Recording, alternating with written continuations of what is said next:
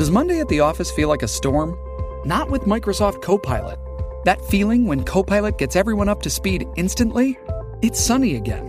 When Copilot simplifies complex data so your teams can act, that sun's shining on a beach.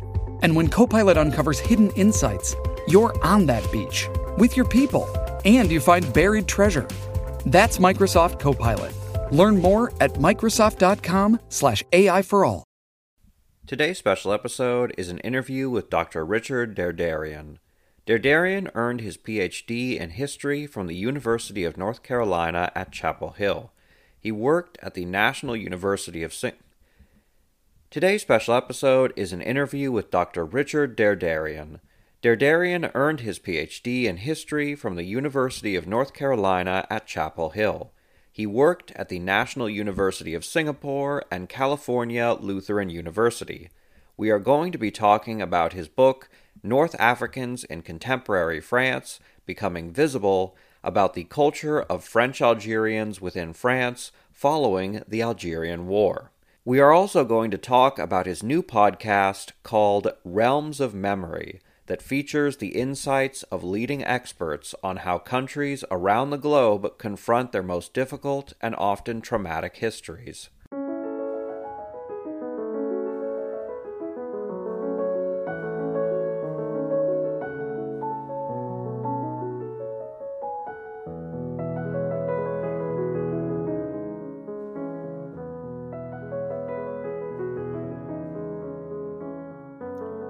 Thank you very much for being on the show, Dr. Richard Derderian.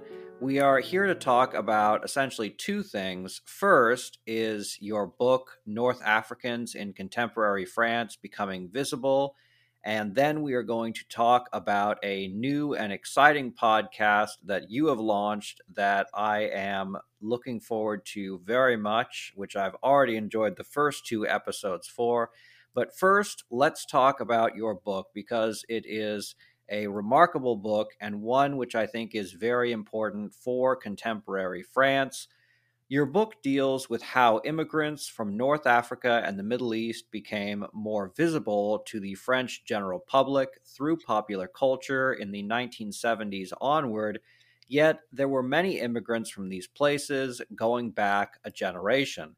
Can you talk about immigration patterns in French history and how so many North African and Middle Eastern people came into France? First, I want to thank you for having me, Gary. I appreciate you taking the time. And, uh, well, you could argue on the one hand that uh, my focus is on North Africans, and you could argue that they really fit into a much older pattern of immigration or cyclical history of immigration in France going back to the 19th century. So France is a little unique in Europe, and we know France had one of the largest populations in Europe around the beginning of the 19th century. That's what fueled French armies from the time of the monarchy to Napoleon. But with Napoleon, you have this equal inheritance law that's passed, eh, which means that most of the population, the countryside, if they want to hang on to their land, they have smaller families. So, just at the point where you move into the 19th century and France industrializes, the population starts to not shrink, but grow at a much slower pace than France's neighbors. So, it's still growing, but if you look to the neighboring countries, their populations in the course of the 19th century are doubling or tripling. I mean, that's the time where so many Europeans come to the US. So France really needs to look abroad uh, for workers, for mines, for factories, and they look to neighboring countries first, places like Belgium, then Italy. Uh, that's the first wave of immigrants, and then uh, once you move into the interwar period, they look a little further abroad, places in Eastern Europe, Poland in particular. The government starts to get involved in recruiting, and then once you get into the post World War II period, they are trying to look into some of the same places, but circumstances have changed. The fall of the Iron Curtain makes it harder to get workers from Eastern Europe. And they have this connection to empire, uh, particularly Algeria, which is considered to be um, an extension of metropolitan France. So it wasn't the plan, but you end up with large numbers of Algerians in particular who start to come in in the 19, in 1950s responding to this dramatic period of, of post World War II growth that the French called the 30 glorious years from the 50s to the 1970s. So uh, they really fit into these three waves, and every one of these waves is followed by an economic downturn. So at the end of the 19th century, uh, it's Italians that uh, uh become the focus of uh, xenophobia in the press, uh, hostility, right wing parties, racially motivated violence. There are scores of Italians who are, are killed uh, in, in, southern France. You move into the interwar years, uh, you get thousands of Poles who are deported during the Great Depression. So you could argue this hostility towards North Africans when the French economy ends uh, this this period of the 30 years of growth ends the 1970s. It fits into this this older older pattern. But what's particular about North Africans and Algerians in particular is this colonial uh, imperial uh, connection.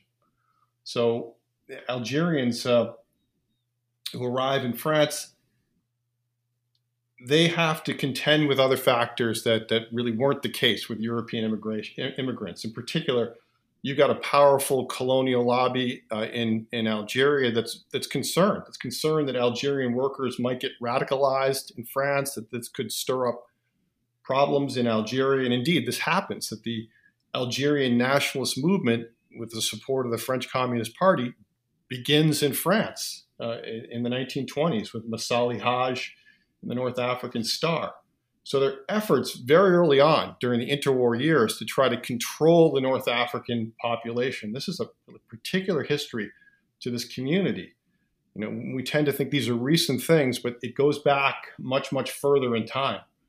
And, and these control measures uh, often involved colonial administrators trying to just keep tabs on the Algerian population uh, through a whole host of, of different measures and even promoting uh, stereotypes, negative stereotypes to try to separate Algerians from the French, uh, who weren't necessarily predisposed to have these uh, negative images of of of, uh, of Algerians.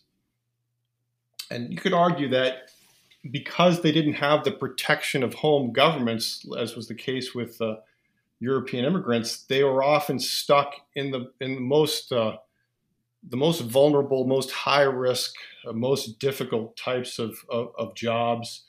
Their, their housing conditions were horrendous. Uh, you had, um, we don't even know how many, uh, estimate, you know, 75,000. It could have been th- three times that many uh, immigrants were living in, in shanty towns outside of French um, major cities from the 1950s all the way up into the 1970s. And these were places that were really not any different from the favelas uh, in in Brazil. Uh, just makeshift homes, no plumbing, no electricity, um, you know, subject to fires, a maze of, of, of, of mud streets that you get, get, you can get trapped in with with fire. So very difficult housing conditions. And uh, once you push into the 1970s, and the economy takes a downturn uh, during the Giscard era, then the government starts to ratchet up even more control uh, measures on, on this community. So you've got uh, uh the end to, to non European immigration. Um, you have uh, financial incentives that are offered to, to foreigners to return home. Police uh, are given more powers to deport foreigners who are convicted of misdemeanors. Uh, and at the end of the 1970s, there's actually a policy that's being formulated um, by the Giscard government to repatriate hundreds of thousands of, of, of Algerians. So there's this context of insecurity uh, that uh, is taking shape, a long history of control uh, and, and, concerns that are focused uh, on, on this community, and lack of protections that other Europeans enjoyed. Um, and this is really the backdrop. So on the one hand, they share a common immigration history, but there are a lot of particulars that that really set North Africans and Algerians apart. You describe the late 1970s and 1980s as a formative political era for immigrants, both in the positive sense that some politicians wanted to support them, and the negative as there was pronounced backlash. What political parties and peoples were for immigrants, who was against them, and what were these programs? Well, within this context of the 70s, where you've got uh, the Giscard government that's tightening controls, ratcheting up pressures on the immigrant community.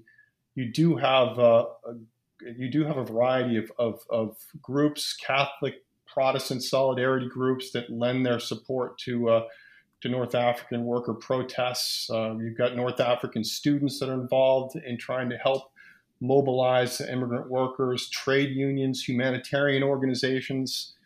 Uh, and not unlike how uh, Macron is searching for support on the left right now, you have uh, Francois Mitterrand in the lead up to the presidential elections uh, uh, in the early 80s, uh, whose Socialist Party is trying to broaden their base of support on the left. So they're, they're trying to tap into a lot of these elements of, of what's sometimes called the new left. So they lend their support to immigrant protests, to rent strikes, they promise that they're going to extend the uh, freedom of association to foreigners, and uh, associations in France were tightly controlled by the Minister of the Interior if you were a foreigner.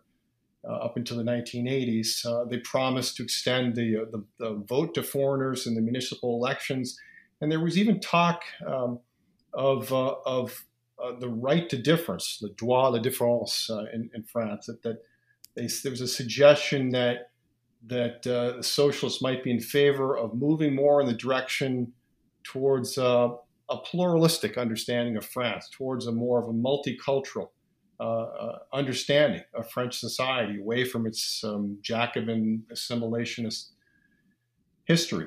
Uh, and indeed, when the socialists come to power uh, in 1981, they follow through on many of their promises. They extend these equal rights of association to foreigners. They, they end the deportation of immigrant youth. They regularize uh, over 100,000 undocumented immigrants, and they channel a lot of, of, of state funding towards uh, immigrant associations.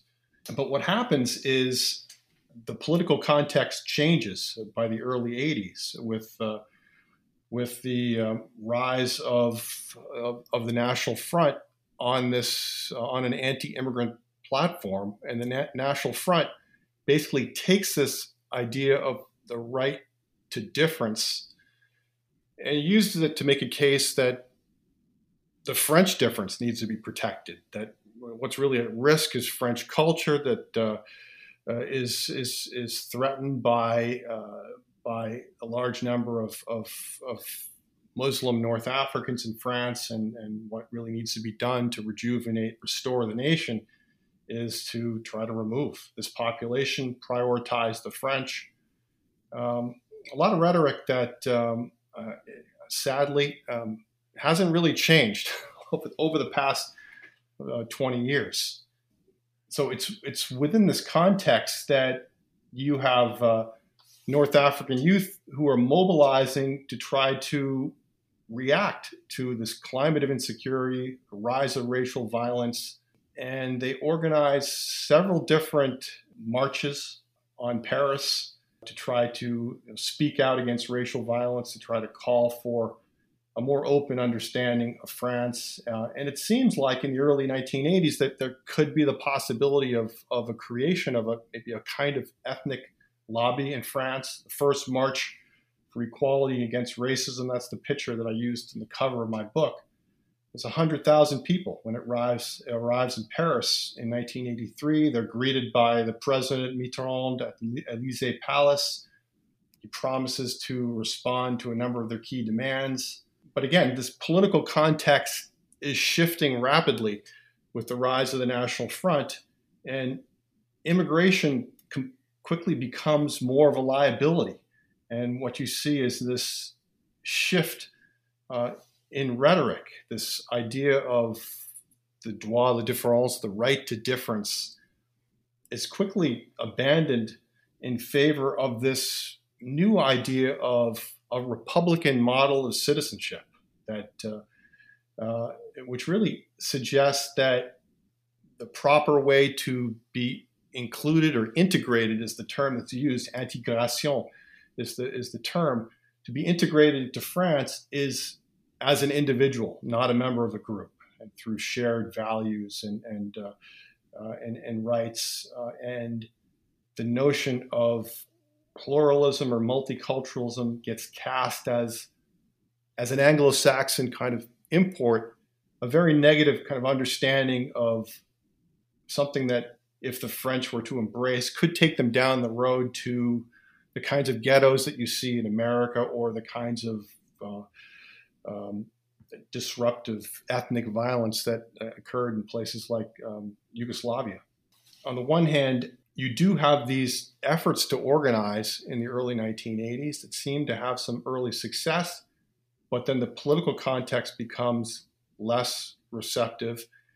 And the North Africans themselves, I argue, are really undercut by deep sentiments of distrust that in order to build a lasting movement, larger movement, they've got to rely on French allies. Uh, and that, that really was part of the, the larger history of, of, North African activism in France. They always had supporters on the left.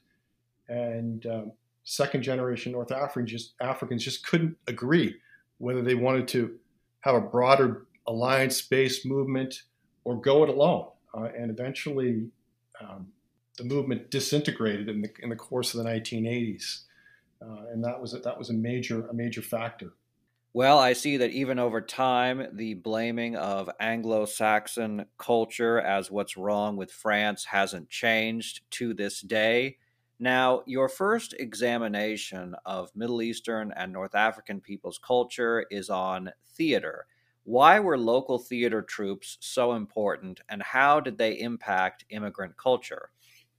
Uh, well, I point out in my book that um, there's a long history of, of, of cultural expression in the North African community. I mean, they basically bring their culture with them from, from the earliest days. North African cafes uh, closely connected to musicians. Uh, you got uh, uh newspapers uh, that are connected to Messali Hadj and, and North African nationalism between the wars. Novelists were writing about the immigrant experience. There's a long history of this, but a lot of that really focused on the plight of immigrant workers or, or concerns about the home country. And you have this generation, this first generation of, of Algerians that grow up in France who are either brought to France in the 1950s or born there, and they don't really relate uh, to, to, these you know, traditional focus of, of, of North African culture find themselves in a context where, on the one hand, French society doesn't really see them. They still look at immigration in terms of single workers earning money to send back home and eventually eventually who plan on returning home themselves and what they describe as the myth of return within their families that fathers who never intended to stay in France that their plan was to earn their money to bring their families back home and didn't didn't want to recognize the fact that that that dream or had had become a myth that, that that return wasn't going to happen that their families were really their kids in particular had grown up in France and were rooted there. So cultural expression was a way of shattering that invisibility. And they sometimes refer to themselves as this invisible generation in the 1970s that, that would change in the 1980s it, it, theater was a way of of conveying their reality to to local audiences uh, and, and, talking about their experiences, uh, their memories. Uh, and it was something that was fairly affordable, didn't require a lot of technical support. Um, and uh, it was something that was very fluid. That was one of the appealing dimensions of it that you had these rough scripts that changed, but a lot of it was based on improvisation. So you had participants who really could bring their own experiences to the stage, uh, and no performance was really identical to the previous one. Um, so they performed again for immigrant local audiences in, in open air settings, community the, uh, centers, residence halls, festivals. And much of this was in French because not many of them really had a great command of, of, of Arabic or Berber, the two dominant languages of, of, North Africa. You had a heavy usage of, of uh, urban type of slang called uh, verlan, uh, which uh, works by flipping the first and last syllables of, of words. So verlan itself is, is, a, is a flipped around version of à l'envers or reverse. Um, and this, this term Beur, it's used to designate this generation itself as a form of verlan that comes from flipping around the word Arab. Of uh, Arab becomes reber, uh, and then that becomes Beur. So theater is one of these earliest forms of talking about the experiences of this generation that are very different from, from those of their parents. Uh, and um, and you see all kinds of different subjects that are included. I mean, everything from uh, this climate of insecurity in the 1970s, uh, threat of being deported for a misdemeanor, the threat of racially motivated crimes, uh, this issue of tensions within North African families over you know, the fact that there was this dream of returning home and the reality that that wasn't going to happen. And then all kinds of, of, of memories of, of the Algerian past, the Algerian War, and how that spilled over into France. It was it was a formative experience. Uh, many of these uh, actors took with them and, and uh, went on to, to uh, participate in all kinds of other cultural projects within the community. The next cultural area you focus on is radio, particularly a station called Radio Beur. Can you explain why Radio Beur was so important and what caused it to eventually fail? Well, it was important because if you look at the French airwaves all the way up into 1981, they were it was tightly controlled by the state, uh, and you actually you only had seven legal radio stations as late as 1980. So for a population of 50 million people, that was like 25 times less than the United States. So it was important in that you had the Mitterrand government was one of the changes, significant changes that it ushered in. It, it, it, it loosened controls over the over the airwaves and allowed for the this explosion of private stations, radio stations, and among these stations you had dozens of stations that were run by different minority groups. They were called uh, community communitarian or radio stations, radio communautaire. Um, so then they started, you know, broadcasting to their own communities who really didn't have a whole lot of access to their music, to programming that uh, that, that uh, dealt with their culture. So it was just greeted with a, a huge amount of, of, of enthusiasm. Uh, you had members of the community who were just overjoyed uh, bringing in um, everything from furniture to records to support the station. The station was also organizing uh, concerts, uh, promoting singers uh, uh, within the community, promoting singers from from Algeria. Radio Beur claimed that it was it was the, the station that promoted a form of North African Algerian rock music called Rai. They claimed they helped popularize that. So a major kind of uh, cultural opening uh, Radio Beur claimed to be uh, a part of uh, in the 1980s, and, and eventually, uh, as you push 10 years on, um, they uh, uh, claim to have 100,000 listeners in, in the Paris area.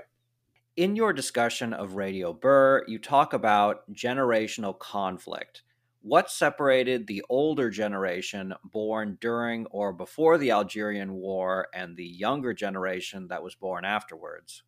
So, this was a dimension of my work that, in all honesty, was a little depressing because, on the one hand, I was studying this uh, blossoming of, of this cultural movement that, that seemed to be happening in the 70s into the 80s uh, that was something that was novel and unusual in France that you had these theater companies you had singers and novelists and, and movie producers and radio stations and uh, in a country that didn't seem to have any kind of history of recognizing or supporting uh, the public expression of minority cultures. Um, and yet it was often a history that was riddled with uh, failure. Uh, especially when it came to group projects. And Radio Beur, much like the associational movement, was just undercut by distrust. Uh, so, as this this collective project gets underway, you move into the 1980s, uh, and it gains more of an audience. You see that you start to have concerns, a variety of different concerns. Uh, uh, concerns that maybe the station administrators might be in league with elements of the French government or elements of the Algerian government who might be trying to undercut the independence of the station. Uh, there were concerns that maybe some of the station managers might be more interested in using the station to promote their own interests, their own political agenda eventually, you had Radio Beur relying for much of its history on concerts as its main source of source of revenue.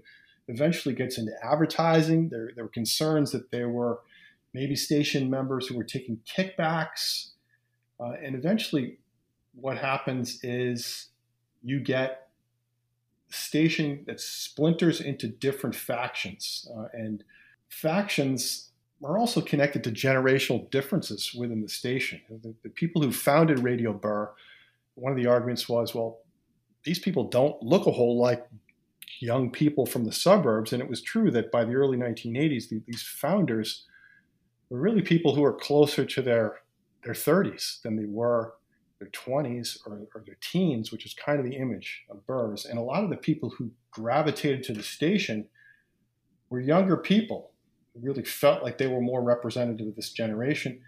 But they were younger people who came of age at a, at a time where economic conditions had worsened.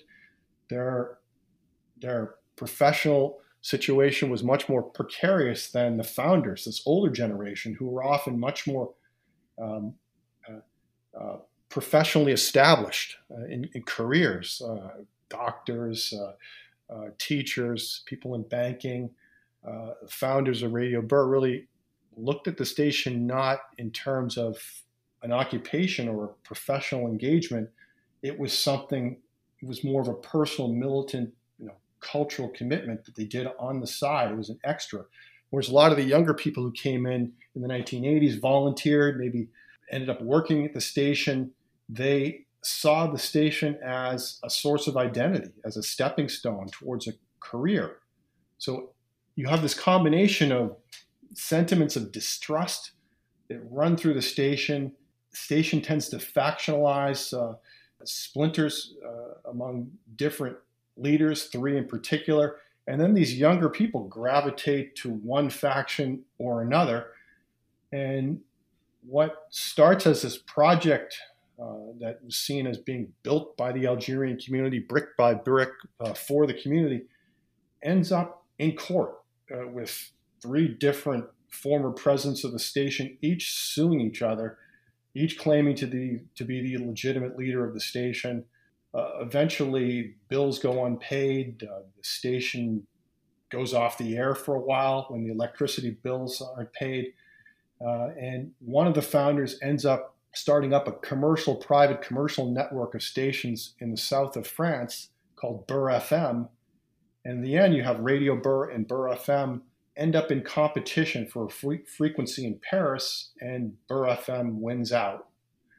Again, as a private commercial station, continues 20, 20 years later to, to be broadcasting on, on the Parisian airwaves today. So, moving on, another conflict you mention, and hopefully this isn't too depressing for you, is between Berbers and Arabs. Where did this come from, and what impact did it have on immigrant communities? And I should should mention too that one of those three Radio Beur factional members actually ends up committing suicide. So just to, to add, to oh, wow, just to add to the depression. So one of the charges that that gets leveled at the station early on is that it's it's too geared towards the Berber community. It's too geared towards Kabyles and so this is really part of a, a, a longer, older history that goes back to uh, uh, the, the, French um, control of North Africa, where you have this original population, Berber population in Algeria and Morocco, and you had colonial administrators who felt like this population was only superficially converted to Islam, and they felt like they were closer in culture uh, to Europeans, and there were some efforts to try to promote European culture in these regions. In, in Algeria, an area of, of, Kabylia, a mountainous region to the east of Algiers, so they really promoted French culture.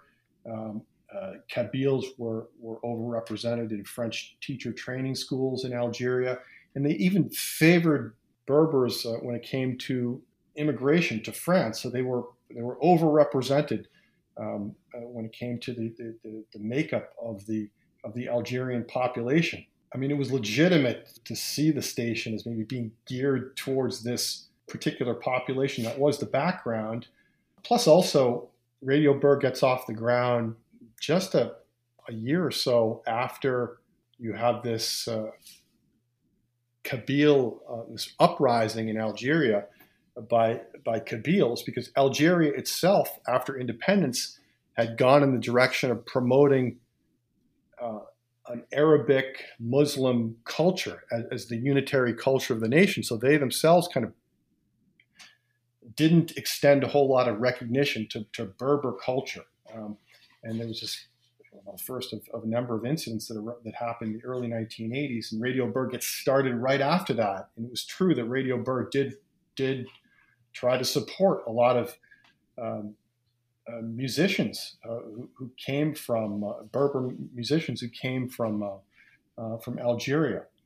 And so the argument was that the station was supposed to be balanced in its programming and the music that it aired. Uh, was supposed to have an equal percentage of, of Berber and French, uh, and that it, it, was much more slanted towards the towards the Berber community. And I, I, got a mix of different reactions to that, but a number of people felt so strongly about this that they um, decided to, to leave the station uh, because of it. One final conflict that I want to bring up is with Algeria itself. How did events in Algeria impact immigrants and their children within France? So this is, um, you know, it's the 60th anniversary of the end of the Algerian War, right? and if you can plug into French television now, like I've been doing, I mean, just some fantastic documentaries that, that, are on the air. So I recently watched one by historian, uh, historian Benjamin Stora, helped produce. He was one of the leading historians on on, uh, on French Algeria, um, and he does address in part uh, how the the war is connected to France. I mean, you had hundreds of thousands of Algerians living in France, earning money in France, and they were key supporters of of the Algerian liberation movement, uh, which it's again had a, had a history that went back to uh, to to the interwar period to Messali Hadj, the North African Star. There were actually two different Algerian independence movements, and they really fought it out in a bloody conflict dur- during the Algerian War, and a lot of which unfolded uh, in, in, the places where these these bidonvilles, these shanty towns, where this first gener- generation immigrant youth were, were, growing up. And eventually, it was the FLN, the, the National Liberation Front, that uh, came out on top and was able to tap into the resources of, of the immigrant community. So you have a lot of, uh, of, of fighting and violence and efforts by the French police to kind of control uh, this flow of funds uh, from from uh, the immigrant immigrant community to uh, to the FLN, and one of the ways they do this is by imposing a curfew. Uh, and uh, so you have the Paris uh, police chief, a guy by the name of Maurice Papon, who's got a really dark history going back to um, you know, facilitating the, the deportation of, of, Jews from the Vichy part of France during the war to overseeing torture in this area of Constantine that uh, he was a top administrator of during the Algerian War. But he ends up being the, head uh, person of the Paris police and imposes this curfew to try to put a lid on, on this exchange of, of, of, of funds to, to, the National Liberation um, uh, Movement. And uh, in order to challenge or contest the curfew, Algerian workers demonstrate uh, on the evening of, of October 17th, 1961, and there's this brutal police crackdown, and you get an unknown number of, of Algerians who are killed, many of whom are thrown into the Seine Uh, and a lot of this is just uh, the records are closed or lost. We don't really know how many people. This is one of the, you know, one of the uh, episodes, uh, many episodes of the Algerian War that just gets buried. More has come out recently. So this is something that this first generation lives through. And uh, through their cultural work, there's a lot of uh, memory work that's connected to this. So, Radio Beur claimed that it was it was the first uh, North African uh, association group to to lay a wreath in memory of, of the Algerians who died in October uh, seventeenth, nineteen sixty one. And it, it, it's it's a it's an event that comes up uh, in all kinds of different novels. Uh, uh and and uh, documentaries, um, songs that are produced by Algerian second gener- generation cultural actors. Um, and what you see as well uh, is uh, many of the cultural productions by, by members of this community, there's a sense that uh, there's a direct connection between racial violence in the French present and this unresolved uh, Algerian past. Um,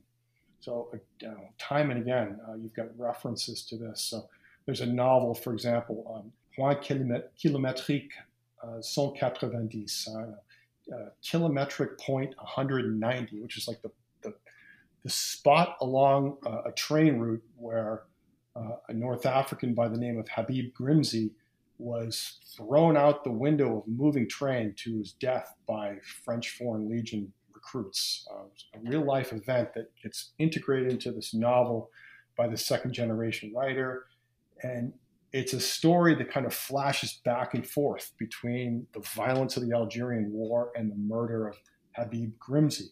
And you see this again as one of the most famous uh, established um, writers and movie producers that come out of the uh, Algerian community, second generation Algerian, a guy by the name of Mehdi Charef.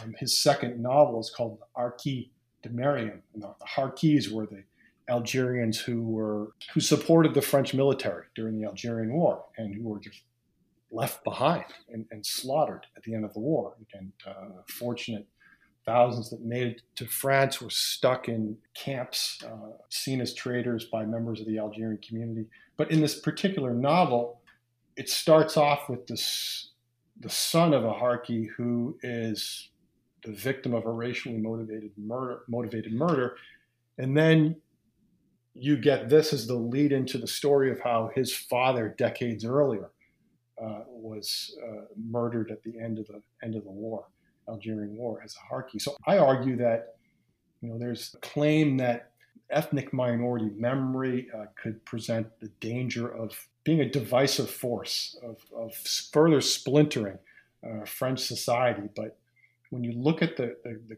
the cultural work, uh, the memory, uh, the memories that are conveyed through uh, second generation North African cultural work, often you find uh, a willingness to address um, events and histories that haven't been sufficiently worked through on either side of the Atlantic. I mean, this event, October 17th, 1961, is not really even talked about in Algeria because they want to pretend that Algerian independence movement was homegrown they, they want to forget the, the, the connection to, to the North African immigrant, uh, immigrant community.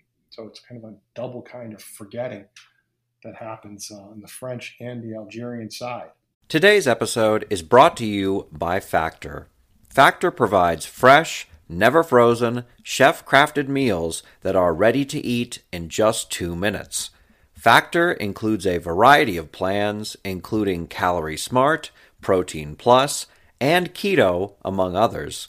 Factor is perfect for a busy routine with high quality, healthy food that fits into your daily schedule.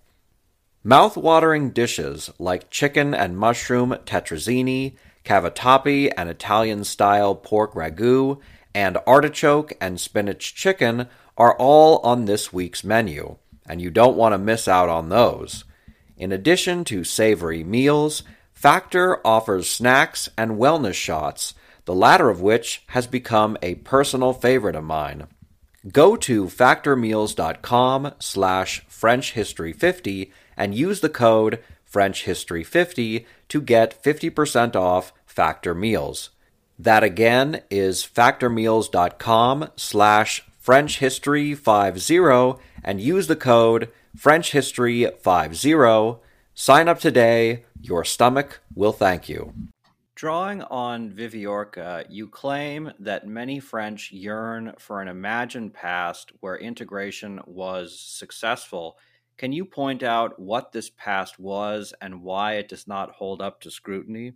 So, I mentioned earlier that you have this period during the 1970s, and then when the Mitterrand socialist government comes to power in the, in the early 1980s, there's this brief flirtation with this notion of pluralism, multiculturalism, under this label, le droit de différence, uh, and that quickly disintegrates with the rise of the national national front on this anti-immigrant platform that uses this notion of difference to take a stand uh, in defense of French culture.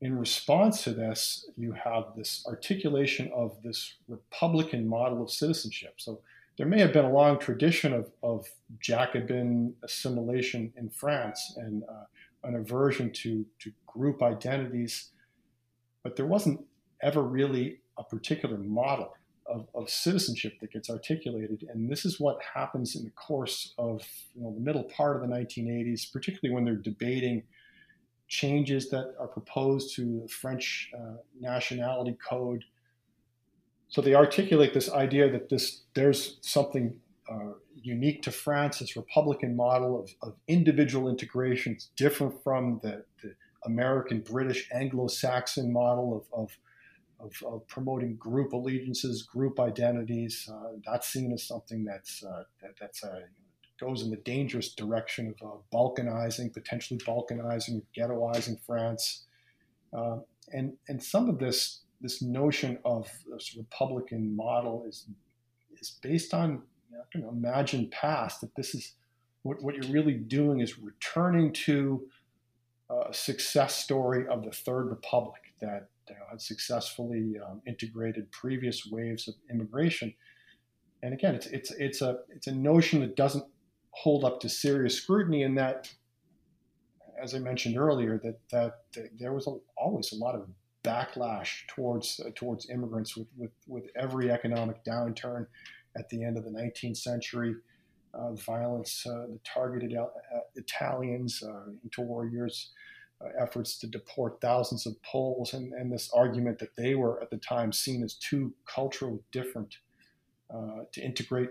Plus, France has never really been the colorblind society that uh, that it, it, claims to be. Uh, there was always a, an effort, uh, especially during the Third Republic, to try to accommodate uh, and work through differences. I mean, when uh, um, Alsace-Lorraine returns to France um, after the end of the First World War, there are accommodations made to the to to the Protestant and Catholic um, communities that you know have nothing to do with with uh, this core Republican value of laïcité, the separation of, of, of church and state.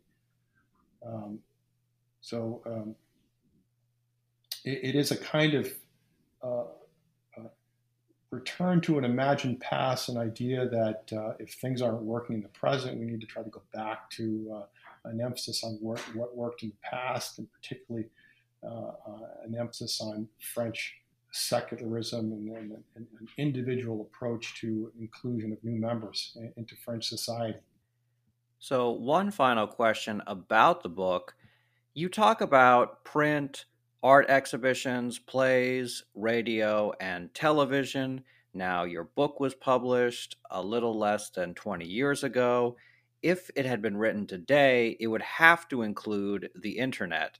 Do you know how this has impacted North Africans in France today and in what ways? Clearly, it's a different universe. Um, social media just didn't exist. I mean, even the pod, oh, podcasts have only been around for maybe a little over 10 years. But, uh, you know, if you look at uh, a station like Beur FM I mentioned earlier, clearly they're, they're tapping into social media now to promote um, what the station is doing. They have 17,000 Instagram followers, 216,000 YouTube sub- subscribers. So social media is an extension of what of, of, the efforts of the station to try to to try to reach uh, its its its target audience. And uh, uh, and a lot of the memory work now uh, you can find this uh, in, in, social media. So you know, I mentioned these marches that took place uh, in the in the early 1980s and these marches you often had um, people who would were carrying pictures of, of, of Algerian youth who were, murdered and visiting the places like the place where Habib Grimzi was thrown off the train. So there was a lot of memory work that was a part of these marches. And now you can you can post this on Instagram. So you can, you know, if you look at hashtag 17 October 1961, you can see a lot of images of, of efforts to, uh, to, to, to mobilize, to create a greater awareness. I should mention too that there's still a lot of work to do on this. Um, Macron was the, the, first the first president um, just back in January to to acknowledge the uh, injustice of, of, of, what happened uh, in, October 1961. Um, um, and then you have certain things that carry over across the Atlantic. Uh, so, uh, following the murder of George Floyd, uh, um, their efforts to uh, to show solidarity, and you've got thousands of people who, who, who demonstrate uh, in, in, France, and, and on some occasions, these demonstrations are connected to uh, minorities who've been murdered uh, by the police in France. And uh, there's an effort to mobilize uh, demonstrators by using social media. Um, so, definitely plays plays a role in trying to reach out to communities, uh, trying to mobilize against uh, against uh, racism, racially motivated violence, or police injustice, and uh, uh, and uh, it, it's it's a way of digitally remembering the past. So now, moving from your book to your podcast, you are launching what seems like a truly fascinating podcast called Realms of Memory, whose first two episodes are currently out as of this recording. Can you explain what the podcast is all about? A lot of what I'm focusing on uh, is uh, really what's in the news right now. Uh, it's it's uh, something that we're living. There was a great article that came out today in the New York Times on uh, how uh, something like 400 Confederate statues have been uh, have been dismantled, removed uh, just over the past few years. The article featured this one company that has just earned thousands of dollars in federal contracts. basically, a lot of a lot of other contractors are, are afraid to go anywhere near this because it's such an explosive issue. And this particular contractor that was removing a lot of the monuments in, in, in Richmond, Virginia, in particular. Uh, I was going to work with, with a gun and a bulletproof vest to, to protect themselves. So a lot of this is, is in the news, whether it's the it's the toppling and removal of Confederate statues, whether it's all the controversy surrounding uh, you know, how we remember and talk about the history of slavery and racism, the 1619 Project, or critical race theory, how that played out in the uh, the confirmation process of Judge Justice uh, Ketanji Brown Jackson. Um, but you know, make a point uh, that this is not limited. These these struggles over difficult episodes in the past um, is not limited to the U.S. So you can look around the world and you can see you know, the French struggling to come to terms with the memory of Algeria. Uh, you can look at Spain grappling with uh, the, the, violence under Franco you could go to uh, Taiwan and look at the memory of, of a million mainland Chinese who were uprooted at, at, at uh, in 1949 when the nationalists lost to the communists and, they, they, ended up ended up in Taiwan. So these stories of uh, of traumatic histories that uh, countries are struggling with are, are are all around the globe, uh, and how uh, they're addressed, how uh, they're worked through, uh, is something that I'm trying to feature in the podcast by um, by interviewing scholars that that uh, that work on these these subjects uh, to try to see well you know what what's being done, uh, what hasn't been done, you know what what's come out of this work. The first episode is on Germany and how it, more than perhaps any country, has successfully acknowledged its shameful past and how it can act as an imperfect blueprint for the rest of the world. By contrast, your second episode is on Japan, which to this day refuses to acknowledge most of its war crimes during the Second World War. Why do you think these two countries took such a divergent path towards historical memory? So I started with um, Susan Neiman's book uh, and uh, been reviewed in the New York Times, writes for the New York Times, runs a, a think tank in Berlin called the Einstein Forum.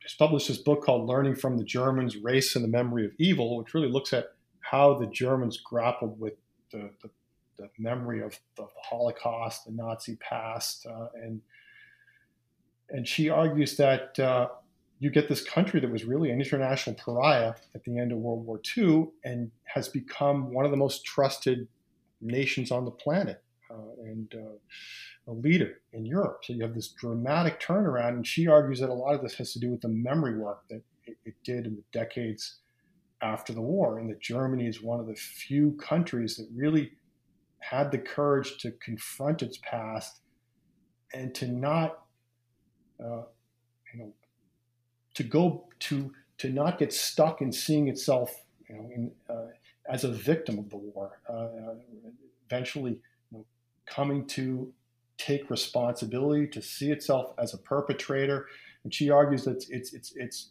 courage to take responsibility um, has really been a trust builder within Germany and between Germany uh, and, and other other states. And I think uh, you know, there's a lot of pressure on Germany now to uh, to take the lead uh, in uh, in reaction to what's going on uh, in in, the, in Ukraine. and again, your, one of your, your previous episodes. Um, was Meg, Meg Brown was talking about how you know, there was no desire to see Germany rearm in the 1950s. So this is like dramatically a dramatic change. Now there's a, there's a looking to Germany to take the lead. But what Susan Neiman argues is that this took a long time. So if we're going to learn from the Germans, one of the lessons we have to to learn is that it wasn't easy. It took decades, and there was a lot of pushback to it. Uh, um, uh, and as late as the 1990s, she points out that even though you know, academics were aware of a lot of topics, a lot of things that had happened during the war, had published on it. There was still uh, a lack of recognition among ordinary Germans and, and outrage. You know, you know, when you when, when an exhibition was organized on the role of the German military, the Wehrmacht, in the crimes that took place in Eastern Europe, you know, ordinary Germans were shocked and outraged because you know they had family members who served in the German German military uh, and they didn't want to think that that you know their father or, or grandfather could have been involved uh, in, in, that. So it took a long time. There's a lot of pushback, much like there's a lot of pushback against uh, uh efforts to uh, to you know, question our own history uh, in the U.S. Um, and she argues that how this happened, again, it was over time, and it, you know, Germany was a nation divided between a communist East and a democratic West Germany. It really happened differently uh, in each part of Germany. It happened in more of a top-down way, imposed by uh, the leadership of East Germany. Uh, in many respects, was way out in front of West Germany, and a bottom-up way in West Germany. A lot of uh, private initiatives that put pressure uh, on the government to to do more to recognize the past. But again, the end argument is that you know, if Germany can do this, eventually, if it can come around, so can other countries. Uh, um, and if you look at Japan, um, Japan, uh, well, I, I, interviewed Akiko Takenaka, who has uh, published a book on um, uh, Yasukuni Shrine and how the Japanese remember the Asia Pacific War. And Yasukuni Shrine is uh, kind of like Arlington National Cemetery for Japan, but not really. There's no one buried there. It's just uh, you've got a register of names. That it contains a register of all of the nation's war dead, at least going back to the, middle of the 19th century. Um, but uh, you know, it's a place that also has uh, war criminals who are enshrined there from from uh, the Asia Pacific War. Uh, so it's it's at the center of this controversy about you know how, how are the Japanese doing enough to make amends for the past? Uh, are they really dealing with this? Are they working through it? And what you see in Japan is that there's no there's no equivalent to what happens in East Germany with, with a leadership that tries to focus on on crimes of previous regime. You know, instead you have conservative leadership in Japan, the LDP, which which uh, um, governed Japan for most of the, the post-war period, it's actually tapping in to the memory of the war. It's making promises to try to restore Yasukuni Shrine, which you know gets decoupled from the state after the war. Uh, it's it's trying to use the shrine to reach out to you know, war bereaved families to try to build a base of support. Um, and even you know, up to the present day, there's a museum on the on the shrine grounds. Uh, it's been connected to the shrine since, since its, its beginnings, called the uh, Yushukan Museum, that presents this revisionist history of, of the Asia Pacific War as really Japan taking a, def- a stand in defense of, of, of Asia. So you've got kind of the right locked into maybe more of a heroic understanding of the past and then the left in Japan that tends to look at the shrine as part of the you know process of promoting you know, fanatical nationalism, uh, representative of, of all that, that was wrong with uh, with what the wartime Japanese government did. But even on the left, she points out that the left is not really questioning or looking closely at Japan's role as a, as a perpetrator. That the left uh, left has played a leading role in Japan in uh, promoting um, what are known as peace museums. That Japan has more peace museums than anywhere else in the war in the world, and you know, these are these are museums that really feature all the harm that war does, but it's largely harm that was done to the Japanese. A lot of this, a lot of these museums were were uh, founded in places that experienced bombing during the war by people who lived through the bombings, uh, either as kids or, uh, or, or, or, wives on the home front. Um, so it's it's largely the story of victimization, not really questioning the responsibility of the Japanese on the war. So you have a kind of country that's still you know, locked into heroic or victimized understandings of the past. Really still hasn't done a whole lot to question um, Japan's role as a, as a perpetrator, its responsibility um, for um, crimes committed during the Asia Pacific War. Finally, what painful memories do you think France has repressed, and what can we look forward to in your podcast on, for future episodes?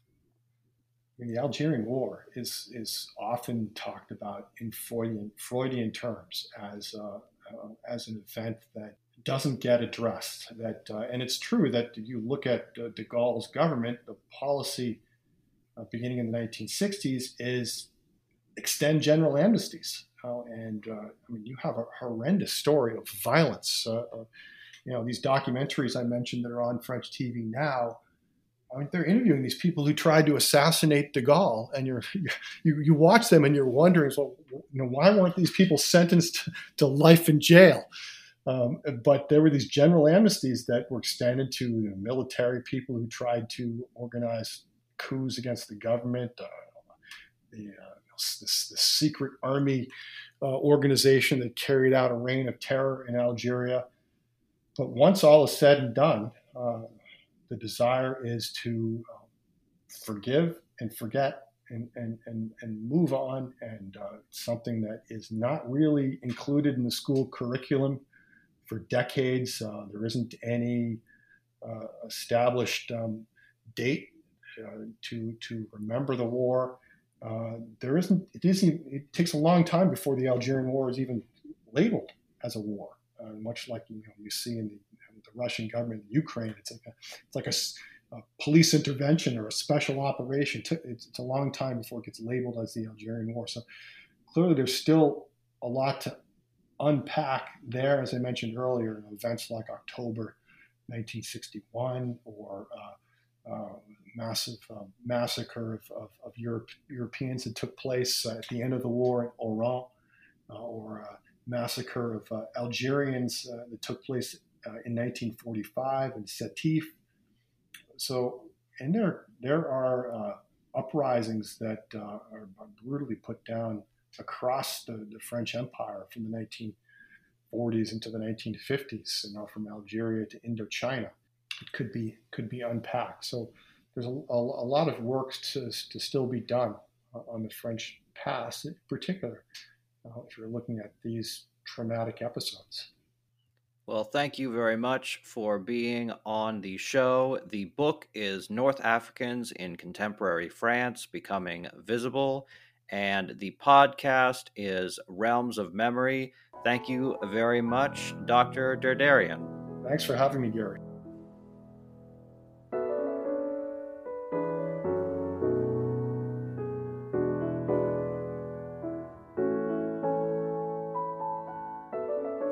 As always, donations keep the podcast going, so if you would like to make a one time donation or become a patron, please consider doing so.